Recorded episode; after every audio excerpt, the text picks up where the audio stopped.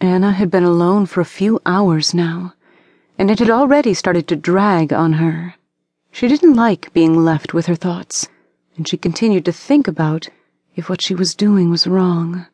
More than that, she couldn't get her mind off of Don, which is why she was staring at her phone right now.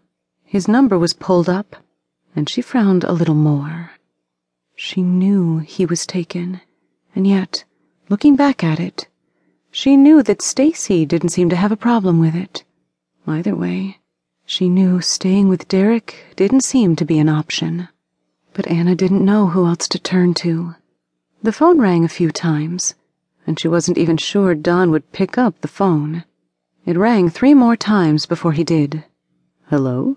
he asked, seeming more curious than annoyed, which Anna took as a good sign. Um, she started unsure what she should say. Hey, she finished, knowing that if he wasn't going to hang up on her before, he probably would now. Did he do something? Don said with a tight voice. He seemed angry, and her heart was stuttering all over again. She shook her head, surprised that he would even think that. No, he, he didn't do anything.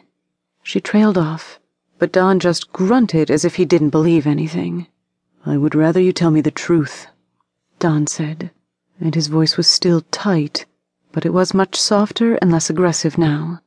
I'd rather talk in person, Anna finally said, and for a moment Don was silent. Is he there with you? he asked, but Anna just sighed, shaking her head. No, he's working until two in the morning, she said and he nodded. I'll be there in a few minutes. With that, Don hung up the phone, and Anna was once again left to her thoughts. She couldn't help but to wonder if she was doing the right thing. She waited there with her purse, drinking some lemonade as she tried not to think too deeply. When there was a knock at the door, she felt a little better. She opened it up to see Don standing there, shaking his head. You okay? he asked, and she nodded. He put his hand on the small of her back as he looked her over. They walked to the car together, and he opened the door for her to get in. She couldn't help but to feel safe with him, but it only added to her guilt. They drove in relative silence until they got to his apartment. They walked in, and she noticed that Stacy wasn't anywhere around. She gave Don a questioning look, and he seemed to know exactly what she was asking. She's still at work, he said softly and he started to pour her some sweet tea as they sat down in the kitchen. What is this about? he asked her, and Anna was floored. She knew the question was bound to come up, but she still didn't have an answer. She wanted to cry, but Anna swallowed it down. Every time she looked at him, her heart started to beat a little faster. It was almost too much. He put a hand on her shoulder. You can tell me, he said softly, and that's when Anna just blurted it out.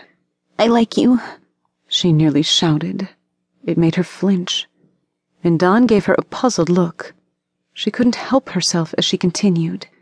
You're so kind, nice, gentle. He's not.